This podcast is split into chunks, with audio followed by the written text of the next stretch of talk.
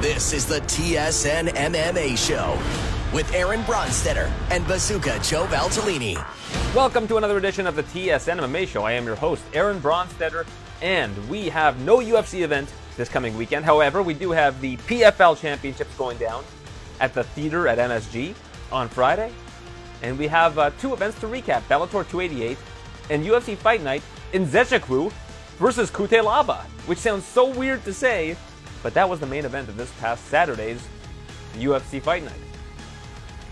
Not by choice, I'm sure, for the UFC, as Derrick Lewis was hospitalized on the day of the fight. Apparently, showed up at the Apex saying he was ready to go, but of course was uh, not able to do so.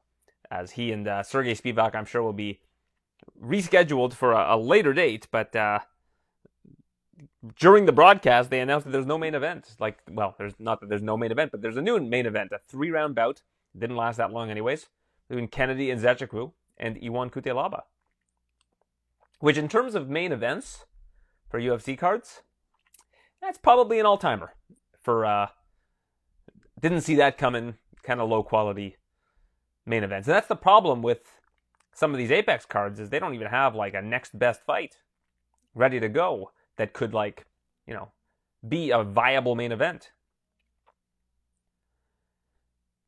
Be that as it may, ended up being a uh, an 11 fight card and had some ups and downs. A lot of decisions. In fact, six straight decisions at one point in the card. But all in all, mostly a forgettable card. No disrespect to those who uh, competed in it, but again, you look at the main event, you look at who ended up on the card. I mean, we got to see Jack Della Maddalena continue to do his thing in the UFC. This guy is a really, really strong prospect. That's probably one of the best takeaways from the card. And in fact, you know what? A couple of uh, prospects got to shine on this card. So why don't we take it from the main event and work on downwards, shall we? Kennedy Nzechukwu, coached by the great Sayif Saud of Fortis MMA. One minute and two seconds into the very second round, defeats Ion Cutelaba. And, uh, you know, very, very reminiscent of some of Nzechukwu's previous fights, where the guy kind of is aggressive with him early, tries to put him away. This isn't a guy who gets put away very easily if you look at his record. Only one KO loss, one submission loss. The KO loss was to uh, Da Un Jung and the submission loss was to the one and only Paul Craig. But he has now won five of his last seven fights.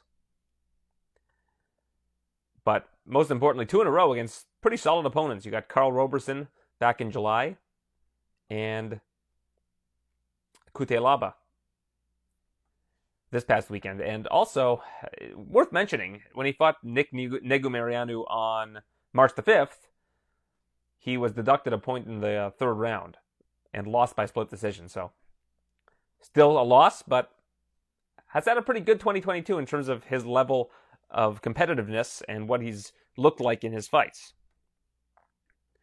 So, kudos to Kennedy Nzechukwu. And now Ion Cutelaba is on a bit of a skid. He's lost three in a row. And in his last seven fights is one, five, and one draw. So has been kind of tough skating for Ion Cutelaba over the last nearly three years. That said, two of those losses are to Magomed Ankalaev, so gotta get you know give the guy a pass on those ones. But after that, draw with Dustin Jacoby, who's looked very good. A decision win over Devin Clark. He used his wrestling in that one.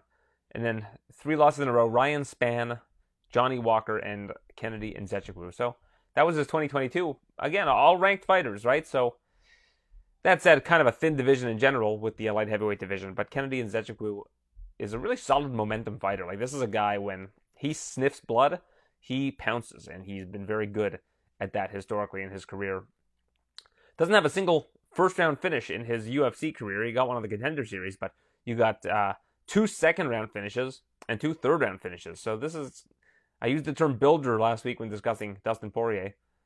And while Nzechukwu isn't quite as prolific as Poirier in that regard, still kind of a good way to describe the Fortis MMA fighter. Co-main event: Waldo Cortez Acosta defeats Chase Sherman. Utilized his boxing; it was a unanimous decision, and I mean Sherman had could have had some success if he tried to take it to the ground, but he didn't. And if he would have continued to chip away at the leg, like Cortez Acosta, his you know previous opponent Jared Vanderaa had gotten that ball rolling in the last fight, which was just a couple weeks ago. I think Chase would have had more success. But uh, Waldo Cortez Acosta, this guy's got really, really good boxing. He's a former boxer, of course, but his boxing has translated really well to MMA.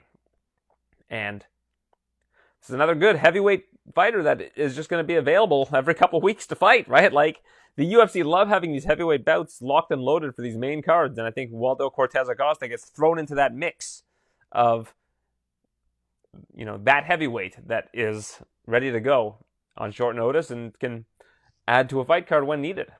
And could end up being, you know, a, a solid ranked fighter if he, if he keeps getting these stand up battles. Haven't gotten a chance to see him tested on the ground just yet, but in the heavyweight division, those opportunities sometimes never come. There aren't a whole lot of great grappling based fighters in that division. So, Cortez Acosta, if I were to make a prediction, him versus Andrei Arlovsky sounds like a viable fight for him in the future. But uh, I don't know if he's quite reached that Arlovsky gatekeeper status just yet, where he can he can see just how legit he is. But maybe wouldn't be shocked if they end up making that one down the road. Arlovsky tends to continue to do his thing, go to decisions, make make his big paycheck, and fight again several months later. One of the standout performances on this card has to be Muslim Salikhov, who defeats Andre Fialho in the third round. I mean, this guy, his speed for a guy his age, how old is Salikhov? I think he's like 39. 38. He's turning 39 next year. But for a 38 year old guy, I mean, these wheel kicks, he's throwing them from every which way, switching levels. He had Fialho uh, very perplexed at times. And I think Fialho is a guy who kind of came on strong early this year. I think this was what his fifth fight of 2022. Yeah, fifth fight of 2022. Lost in his debut to Michel Pereira, and then got a win over Miguel Baeza, and that kind of put him on the map. Then short notice assignment against Cameron VanCamp, another quick finish.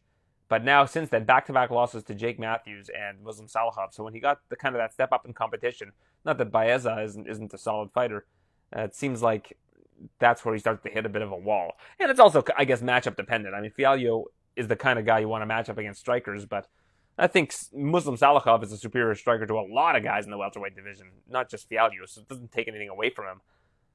And that guy can crack. I mean, if he if, if he hits guys on the chin, Andre Fialho can get a lot more wins. As I mentioned earlier, Jack Della Maddalena, first round win over Danny Roberts. I mean, this was one way traffic. This guy's boxing is so crisp really good on the ground, well rounded fighter. I mean, this guy's got a brilliant future ahead of him. Wants to fight on the February card, and I think the UFC would be very much smart to put this guy on a card taking place in Australia. He has now won three in a row, all three this year, since joining the UFC. He uh, got a Win over Pete Rodriguez, very short notice assignment at UFC 270. Short notice, uh, new opponent. Then Ramazan Emeev makes short work of him. First round finish, and then another first round finish, this time against Danny Hot Sauce Roberts. Hot Chocolate Roberts, rather. Danny Hot Chocolate Roberts. Let's not just give people incorrect nicknames here. So that's a pretty good year for the for the young prospect. 26 years of age, just turned 26 two months ago. It's, the future is very bright for him. Like this is one of those guys coming off contender series where you could see being a top five fighter. I think he's that good. I mean, he was a minus 600 fight, uh, you know, favorite against the guy in Danny Roberts, who's no slouch. Guy's gotten several wins in the UFC. So kudos to Jack Della Maddalena, who continues to look very good. Bit of a controversial decision in the next fight. Charles Johnson defeats Zhalgas Zhumagulov. And if you look at Zhumagulov's recent fights, another controversial loss to Jeff Molina by decision, lost to Manel Kape last year. Submission win over Jerome Rivera, and then a decision loss to Amir Albazi, who's looked really good, and decision loss to Raulian Paiva. So ends up being one and five in the UFC, but could have just as easily been three and three because of those split decision losses. So you got to feel bad for the guy, and then he re- he retires after the fight. And this is a man who has two wives and six children. Yes, you heard that correct. No judgment here. No judgment here. I don't know how uh, what the laws are like in, in Kazakhstan, where the, this gentleman resides, but uh, again, don't shoot the messenger. That's just just them's just the facts apparently. So he uh, loses a split decision and then proceeds to retire. I I thought Zhumagulov won this fight and the Molina fight, personally. So I can see why there must be some frustration on his part. Will that be his actual last fight? Is he going to stay retired? Who knows? But uh, certainly tough skating in terms of decisions going against him. Not, not to say that they're bad decisions, not ones that I you know agreed with, but I can certainly see why. You know, that's the thing with split decisions, like just close fights, right? And one judge obviously would agree with me, and the other two judges don't. Is what it is. Jennifer Maia defeats Marina Moroz. Unanimous decision win. Uh, that's a decision that I agree with. I think it was a pretty uh, convincing win for Jennifer Maia. The only two ranked competitors on the entire card, from what I understand, were those two prelim card headliners. Miles Johns defeats uh, Vince Morales. Seems like it took, you know, neither of these guys was able to get going. And then Miles Johns, probably the most interesting thing about this fight, drops in his post fight speech that his coach, James Krause, was sus- according to Johns, suspended by the UFC and was not able to corner him. And now, if you've been following the story, James Krause is the coach for many different fighters uh, over at Glory MMA and Kickboxing. Or Glory MMA and Fitness, rather. Glory Kickboxing, of course, a, a totally different entity, and they had an event this past weekend. Plaza Plazabot with a nice win. But this is a coach who recently cornered Darrick Minner. And why is that significant? And I think I've talked about this uh, in past shows, but as the story goes, we saw massive line movement going the way of Minner's opponent in that fight. His opponent being Shilen uh, Nurdenbeck. That's how you pronounce it. According to, that's how Jon Anik pronounces it, which I imagine is the correct pronunciation, if that's how Jon Anik uh, pronounces it. But that line moved rapidly in the hours, you know, leading up to that fight. So there was an investigation launched by several different entities as to what happened.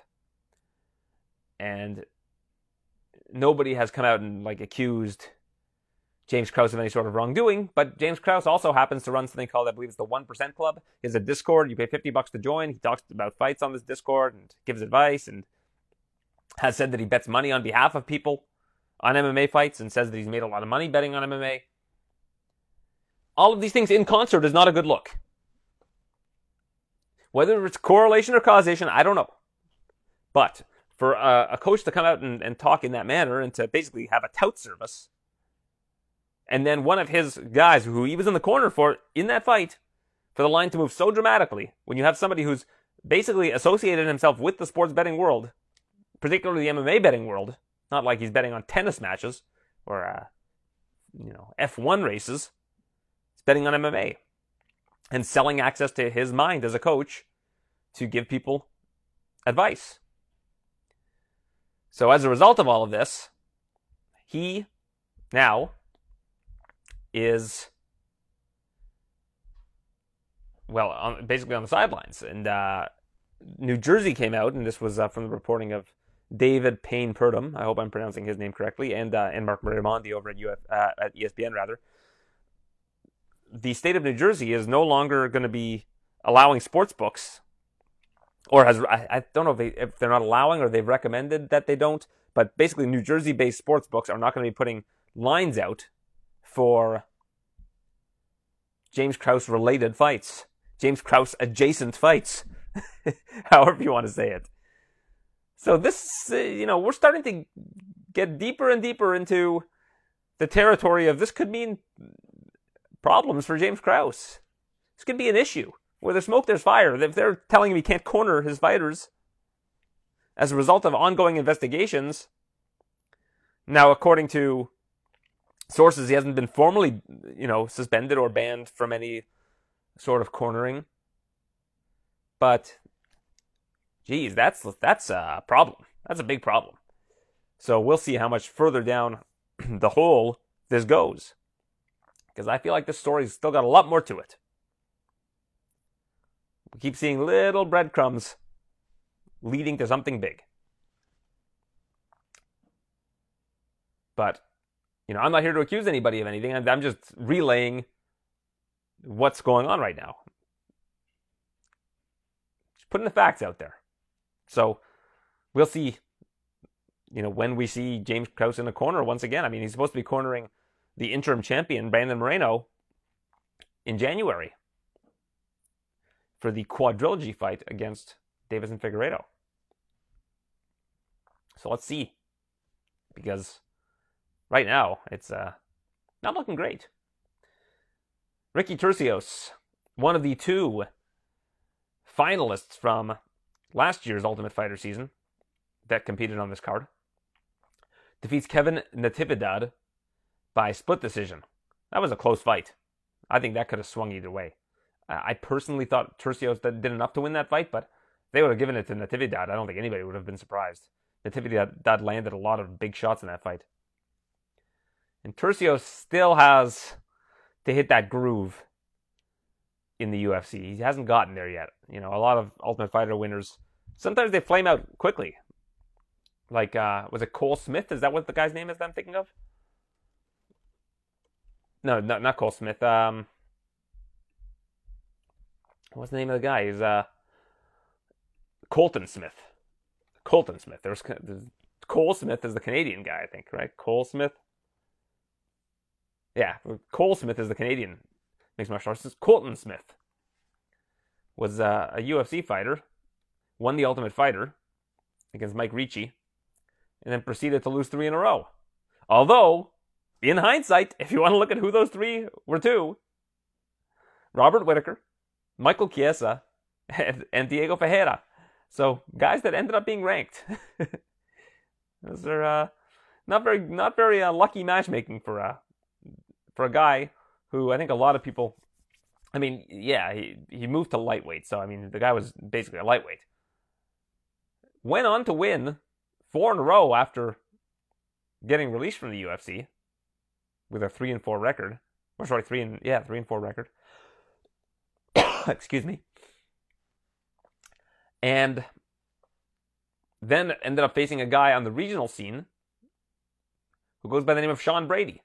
So this guy was not getting uh, matchups that probably would have maximized his upside. But uh, sometimes you see these guys win the Ultimate Fighter and they, you know, don't end up going very far. It happens. But Turcios now one and one in the UFC. So he needed that win. That's for sure. I'm not sure, you know, had he lost that, I don't know what the next step for him is. Like, he, no disrespect to Kevin Natividad, but you know, these are the guys that Turcios is being booked against to beat. And I think you could say the same against Aiemann Zahabi, who won that fight very clearly as well. Vanessa Demopoulos does her thing, defeats Maria Oliveira, and then jumps into Michael Bisping's arms. Her signature she was on uh, Ariel Helwani's show today, the MMA Hour, and uh, a very interesting interview. Kudos to her. She's uh, she's had a lot of success in the UFC thus far. Uh, she's on a three fight win streak. Lost her debut to JJ Aldrich. I believe that was a short notice assignment, and since then has gone on to win three straight. Brady Hiestand defeats Fernie Garcia. Brady Brady I think, has a, a very bright future very bright future. Still, I think he's only 24 years old. He took some time off, hasn't fought since the Ultimate Fighter finale because he kept getting uh, some you know injuries that were precluding him from competing in the UFC. But nice to see him in his first fight since losing on the Ultimate Fighter finale get a win over Fernie Garcia. And the card opener, Natalia Silva defeats Teresa Bleda, two solid prospects in the flyweight division. Silva with a beautiful spinning back kick in the third to put uh, Bleda down, finishes with ground and pound. Looked phenomenal. And got a bonus for her troubles, along with Jack Della Maddalena, Muslim Salikhov, and Kennedy Nzechukwu. So basically, the only four that got finishes on the cards walked away with an extra $50,000. So congratulations to those four fighters. Moving over to the Bellator side, that was the uh, the night prior to that fight night card. And we have one title retention and one new champion. We'll start at the top. Vadim Nemkov defeats Corey Anderson 48 47, 49 46, 49 46. Corey Anderson just was not able to do what he did to him in the last fight. He was unable to take him down even a single time. And then on the feet, Nemkov was landing the bigger shots. And Corey Anderson was unable to make an adjustment. I just feel terrible for the guy because he he basically should have won that fight. Like, had he not admitted in that last fight against Nemkov that uh, there was an accidental uh, clash of heads that dropped Nemkov, the referee asked. I mean, he basically walks away. He had five seconds basically from walking away with the championship because I would have gone to a, I believe it would have gone to a technical decision at that point. So you got to feel for the guy. He had a million dollars basically on his plate, and because he was honest, he lost lost the championship and a million dollars. And uh, you know, doesn't pay to be honest in MMA a lot of the time. I, I, hate to say it, but in terms of competition, sometimes you just got to say, "Oh, I don't know, I don't know." But uh, be that as it may, Nemkov is still your light heavyweight champion and is $1 million richer. And Nemkov's cornerman, a guy named Fyodor Emelianenko, will be facing in his final mixed martial arts bout heavyweight champion Ryan Bader in February on CBS. Yes, they are, are airing that one on network television. And Vadim Nemkov will be facing Yoel Romero on that very card. So and that will be very interesting. Two guys in their like mid to late 40s in the main and co-main event, respectively. But either way, for Bellator to get on CBS, I think is a massive deal. And speaking of massive deal, Usman Nurmagomedov, just 24 years of age, is your new Bellator lightweight champion. Just has his way with Patricky Pitbull, 50-45, 50-44, and 50-44. And uh, he, I don't know who's going to beat this guy. Like, I think if he faces AJ McKee, I think he'd still be like a minus 200 favorite against him. And I think any other lightweight you put against him, he's at least a minus 300 favorite. Like, this guy is going to be a problem. And with the last name Nurmagomedov, that should not surprise you. A cousin of Khabib Nurmagomedov. So he is your new lightweight champion. And uh, a couple other uh, results. Oh, actually, one more thing about that fight. Patricky Pitbull posts a picture on, I guess his brother, I think Patricio posted the picture, of Patricky in the hospital at 4 a.m., hadn't been attended to yet. There was nobody to suture him in the back. So I don't know what the Illinois Commission is doing. I don't know if they're off the clock at a certain time. Like, that's unacceptable to me. You can't run a professional mixed martial arts promotion and not ensure that there are going to be medical staff in the back. Like, you have medical staff cage side, uh, like that to me is unacceptable when you have a champion that has to go through that. That's uh, still mind-boggling to me how that happened. Like I hope Bellator has some sort of explanation for what took place there, but that's highly problematic and looks terrible on Bellator and on the Illinois Commission. I know most people are pointing blame towards the commission, but the promotion needs to be on top of that. Like, do they have somebody in charge of health and safety that can make sure that the commission has someone back there? Because I don't think all the blame gets put on the Illinois Commission here. Tamir Khizriev gets a win over Daniel Weichel. Daniel James, this guy's a fun guy to watch. Defeats Tyrell Fortune. TKO in the second round. Guy's got big power, but I think he's like 41 years old. Still, when you're fun to watch, you're fun to watch, and I, I think he at six foot six is going to be a fun heavyweight going forward. Levon Shokeli defeats Roman Faraldo. and I mentioned after this fight like you're putting when you have a guy like Roman Faraldo who's giving you highlight reel finishes, but you're, they're putting him up against guys who he's a minus one thousand favorite against, like he's a ten to one favorite. Eventually, when you start to match him up against somebody of his caliber, because I don't think Joe Kelly is necessarily better than him. I mean, he was better, of course, on on Friday, but when you start to face the level, a much higher level of competition than what you're accustomed to, you fall flat. Like I don't care how good you are, and I don't think that they did him uh did good did well by him by having him face all of these guys that he just ran through that really had no business being in there with him. And we see a lot of these fights on the uh, undercard. You know, Archie Colgan facing, you know, gets a 50 second win. Like, it builds his confidence, I'm sure. Sullivan Cauley, one minute win. Like, I'm sure it builds their confidence up, but what's it really do for them? Gets a win on their record, and I don't know if they're just trying to build people's records up, but eventually you get into a situation like this where someone just runs into a fighter that's just much better than the ones that they've been facing, and that's a problem. Because I think Roman Faraldo is a guy that, you know, Bellator could have maybe eased along given him tougher fights earlier, really, if anything. See where he's at. But it is what it is. Not my promotion. That said, fun card, fun card, and I like the way that they've started to put a lot of these good prospects on the undercards, like what you know, people that you want to actually watch. For years, Bellator had a lot of these guys that were local that sold tickets, right? Like, it's good that they've built their roster to a point where they've got so many good prospects and, and so many fighters that are actually like worth spending your time watching the prelims on. So I like that. I like seeing good cards top to bottom. I watched the whole card. But I should preface that by saying, not that I wouldn't have anyways, but I, I have had COVID for the last week.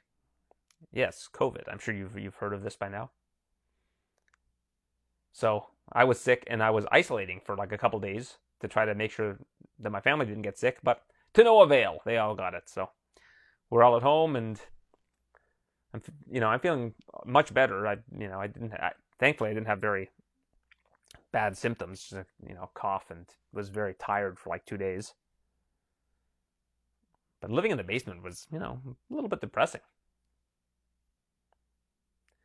But of course, now I'm back to life and back to reality, and I'm juggling three kids who are at home from school, and uh, you know, being alone in the basement seems, nah, you know, I, I probably took that for granted. That being said, I of course I'm going to help my uh, wife and parent and do all that fun stuff. But uh, everybody seems to be doing okay. So thankful for that. And uh, yeah, I must have picked it up in New York when I was down there for UFC 281. And uh, I don't know where, but you know, that's the one of the risks you take by traveling. So basically, you know, last week was a bit of a write off. Worked for a couple days and then was kind of out for a couple days. And now I'm back in business here, recording this here podcast and radio show. If you're listening on TSN Radio in Toronto and Ottawa, thank you for uh, for giving us a listen. And that's your recap for the two events from this past weekend. And the UFC, like I mentioned, is off this week. So we uh, it's Thanksgiving, so happy Thanksgiving, by the way, to uh, all of those uh, listening stateside. And I've actually got a Black Friday sale for this podcast, so hear me out here. If you go to wherever you get this podcast and you rate and review the show, and this is just for Black Friday only, next week's episode is free. No strings attached. Next week's episode is free. If you go and rate and review the show, that's my Black Friday TSN MMA show Black Friday deal. So, uh, if you want next week's show for free, I urge you to go to wherever you find podcasts and uh, give us a nice review. Five stars, six stars, seven stars, whatever the most amount of stars is. This week, we've got the PFL, the championships.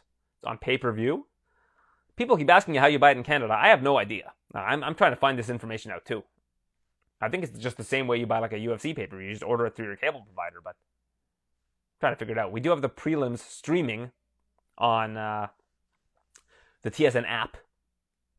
The prelims will feature the likes of uh, Aspen Ladd versus Julia Budd, Natan Schulte, a former lightweight tournament winner in his own right, against Jeremy Stephens. The PFL debut of Biagio Ali Walsh, the grandson of Muhammad Ali.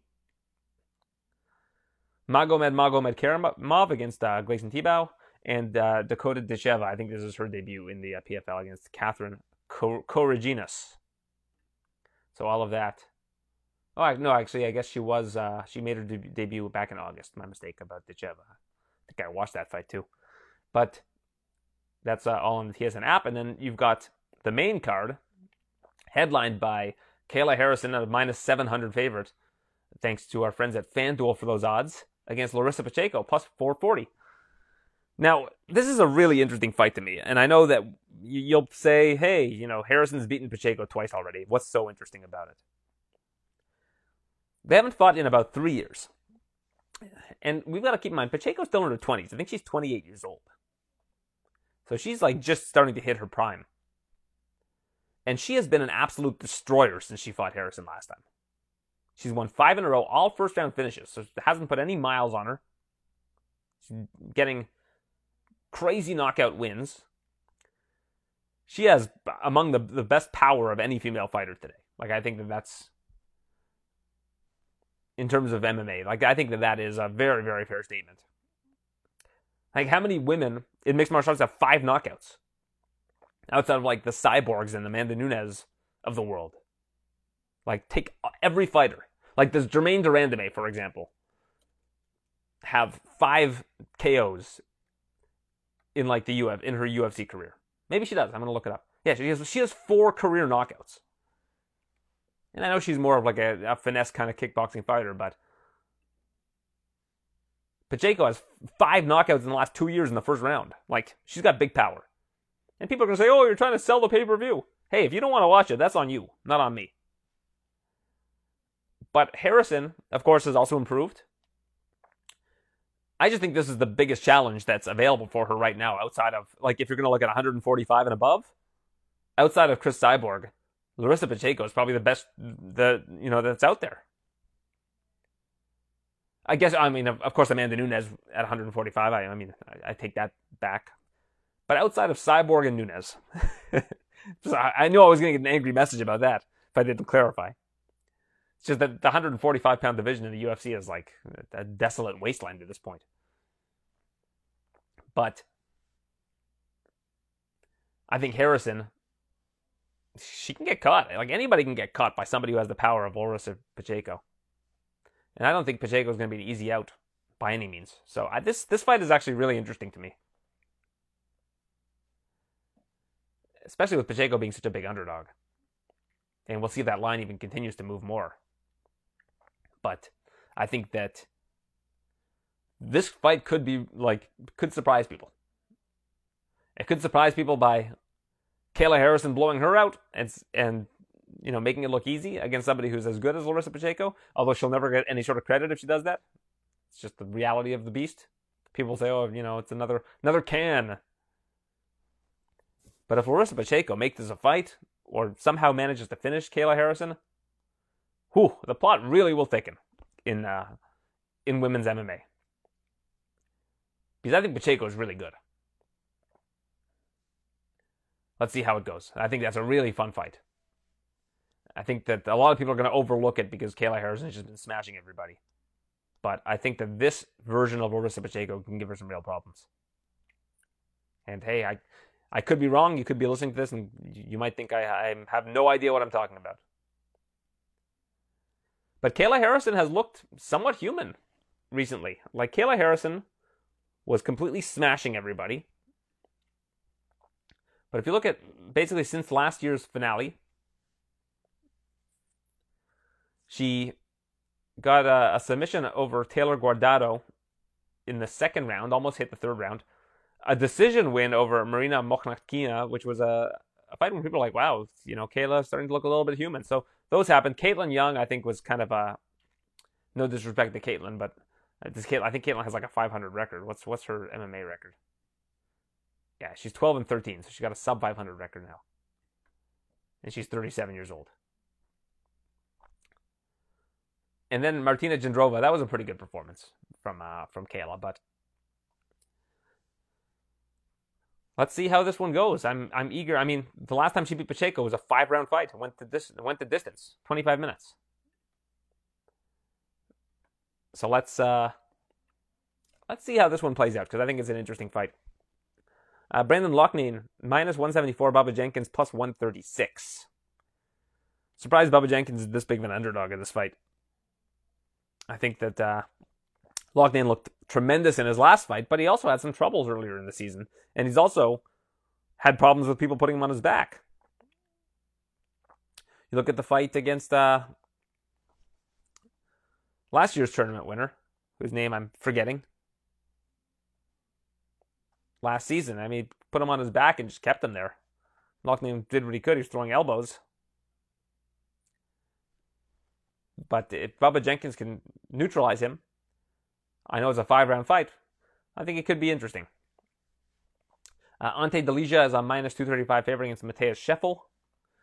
Not, not the juiciest fight here, but I think Delija gets it done. And then finally, we got some Canadian love here. We got Olivier Aubin Mercier is a minus 400 favorite against Stevie Ray. Was plus 280. Two former UFC fighters, two former teammates at TriStar Gym. And uh, Olivier I think is, uh, you know, he's expected to win here. It could bring home a million dollars. It would be massive for him. So, uh, Canadian gangster looking to do his thing.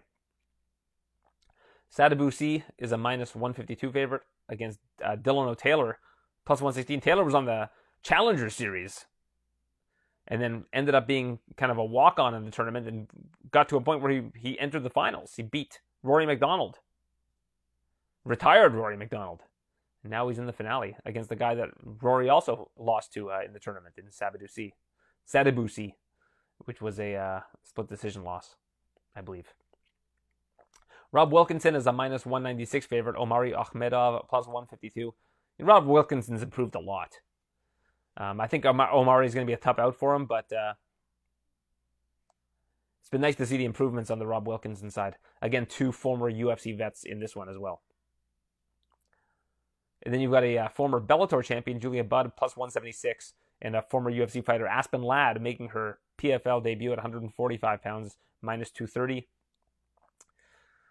This is going to be an interesting fight because Julia Budd is underrated, very tough. Now, Ladd, of course, is uh, younger, is going to be making gains in every single camp, but I think Julia Budd is going to be uh, a tough out for Aspen Ladd, especially at, at that kind of value. I think it's, it's dog or pass. Natan Schulte minus 460, Jeremy Stephens plus 320. I mean, Schulte should win, but Jeremy Stephens, I mean, you're going to bet against Jeremy Stephens at minus 460? Probably not. Mago, Maga Millions, Magomed Magomedkerimov is minus 460, Gleison Tibau plus 320. Nice to see Maga Millions get a fight on this finale. And I mentioned that Dakota Ditcheva, she's a minus 380 favorite against Catherine Corogenes. Now, if I were to make some picks here, I think you can comfortably parlay Ante Delija at minus 235 with uh, Magomed Magomedkerimov at minus 460, and that, that gets you to about minus 130. I think there's good value there. I like Bubba Jenkins as an underdog and mm, tempted on Julia Budd, but not not too sure on that one just just yet. And then I want to see some of these props that come out for the main event because I uh, have some feelings on that one. So let's see how that goes. But uh, very very solid card for the PFL. You know, not necessarily the best matchups for a finale. Like I don't think Sadabusi versus Dilano Taylor is turning too many heads. Wilkinson versus Akhmedov, you could say the same for. But there were just a lot of injuries and a lot of upsets in this tournament. Delija versus Scheffel, I mean, you certainly could do better than that. But again, lots of upsets. And uh, as a result of that, I think we ended up with some finales that were kind of unlikely pairings. So let's see how uh, the PFL championship plays out.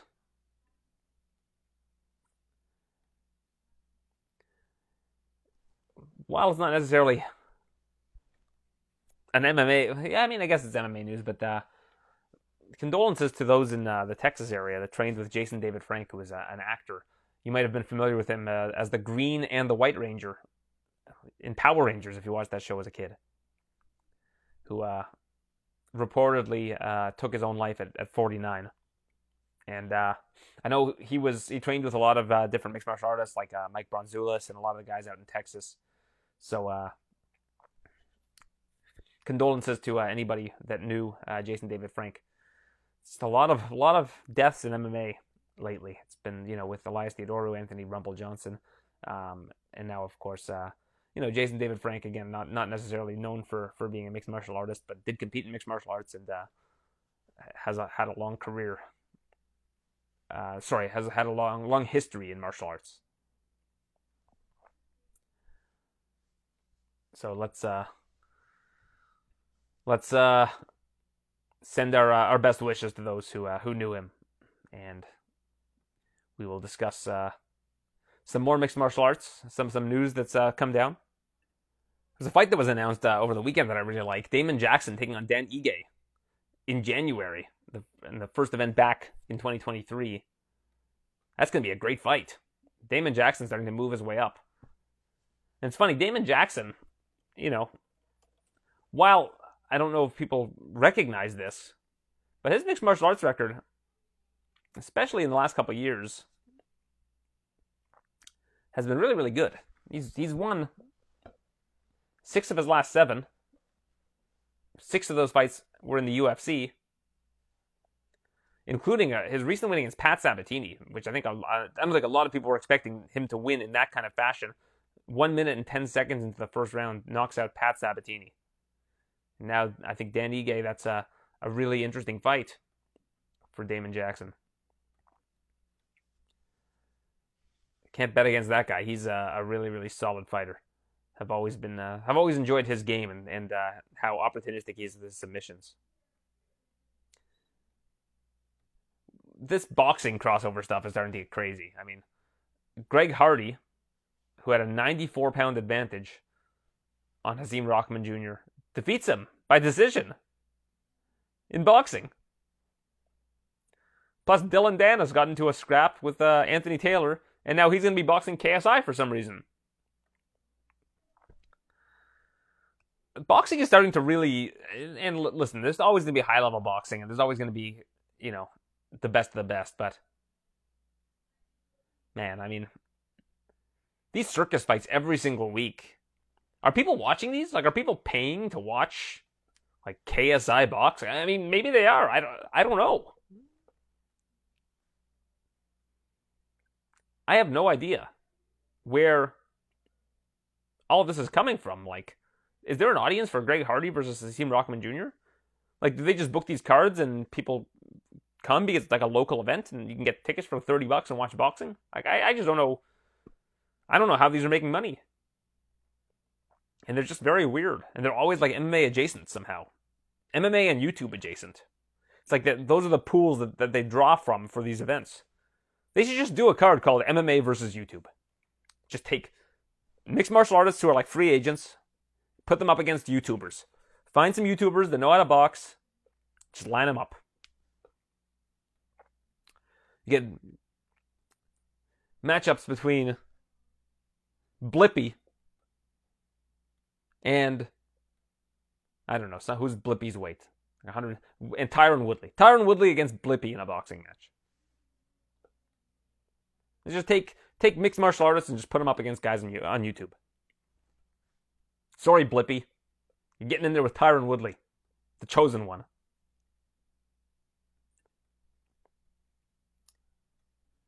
My kids would not like to watch that. They'd be very sad. I mean, unless Blippi's a good boxer, maybe I mean Blippi lives out in Las Vegas. Maybe he trains out in Vegas. Maybe he's at the PI every day. I have no idea. I don't want to cast aspersions on Blippi.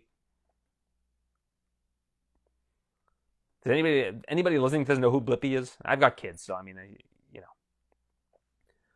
Hopefully, I'm speaking the language. All right, I think that's it for today. Thanks for tuning in. I hope everybody south of the border has a, a wonderful Thanksgiving. I know that the uh, there's all those different foods that we don't really have here in Canada for Thanksgiving, like the marshmallows and sweet potatoes thing. I'd try it. Sounds good to me. And those two good things, you combine them. It's rare that if you take two things that are of the same like palate, I guess, like you're taking two sweet things, you mix them together. It's hard to really go wrong. Like if you took two sour things and mixed them together. Yeah. If you pickle things, like if you take pickled beets and pickles, you eat them together. That's hard to go wrong with that. Like if you want to make a salad, it's like pickled beets and pickles. I, I, I imagine that would taste good. If you like those things. Just take two things people like and you put them together. It's probably how peanut butter and jelly came together. And then there's like sweet and savory. If you can get like sweet and savory together, usually makes a good mix. Like if you took peanut butter and like Nutella and you mixed it together, probably tastes great. Took jam and Nutella and mixed it together. Again, similar palates. So I digress. Uh, happy Thanksgiving to those who are uh, south of the border in the U.S. Enjoy it with your families. Enjoy some turkey, turduckens, all of those, all of those interesting bird hybrids that uh, have come to become part of this great holiday. And to those in Canada, thank you for listening. Appreciate you. Next week, the UFC is in Orlando. You've got a card headlined by Stephen Wonderboy Thompson and Kevin Holland. Speaking of which, Kevin Holland has a podcast, and he just had Wonderboy on as like his guest. And we've seen this before. I think Michael Bisping had George St. Pierre on when they were trying to set that fight up, and they were on with, with one another. It's not not like they're reinventing the wheel, but it was a really good show. I really enjoyed it. Also on that card, Bryan Barberena against uh, Rafael dos Anjos. This is a good card. This is in Orlando, so they have to stack the card up in terms of fight night caliber fighters. Matheus Nicolau against Matt Schnell. Tai Tuivasa against Sergey Pavlovich. Ooh, two hammers in that fight. Uh, Derek Brunson against Jack Hermansson. Eryk Anders against Kyle Daukaus. Good fights. Solid undercard as well. And then in two weeks, we've got Yuri Prochazka against Glover Teixeira, the rematch in December 10th, T-Mobile Arena. I'll be there, and I'm excited for it. A lot of good fights on that card. I wouldn't be surprised if they added uh, that uh, Lewis versus Spivac fight onto that card. Just bulk it up. 13 fights, or sorry, I guess there's 14 fights on the card right now, so I don't know if you make it a 15 fight card, but we'll see. Anyhow, thank you for tuning in. We'll be back next week with a recap of the PFL Championship, a preview of UFC Fight Night Thompson versus Holland. So until then, be kind, be well, and be enthusiastic. Thanks for listening to the TSN MMA Show. For all the latest UFC news, visit tsn.ca slash UFC.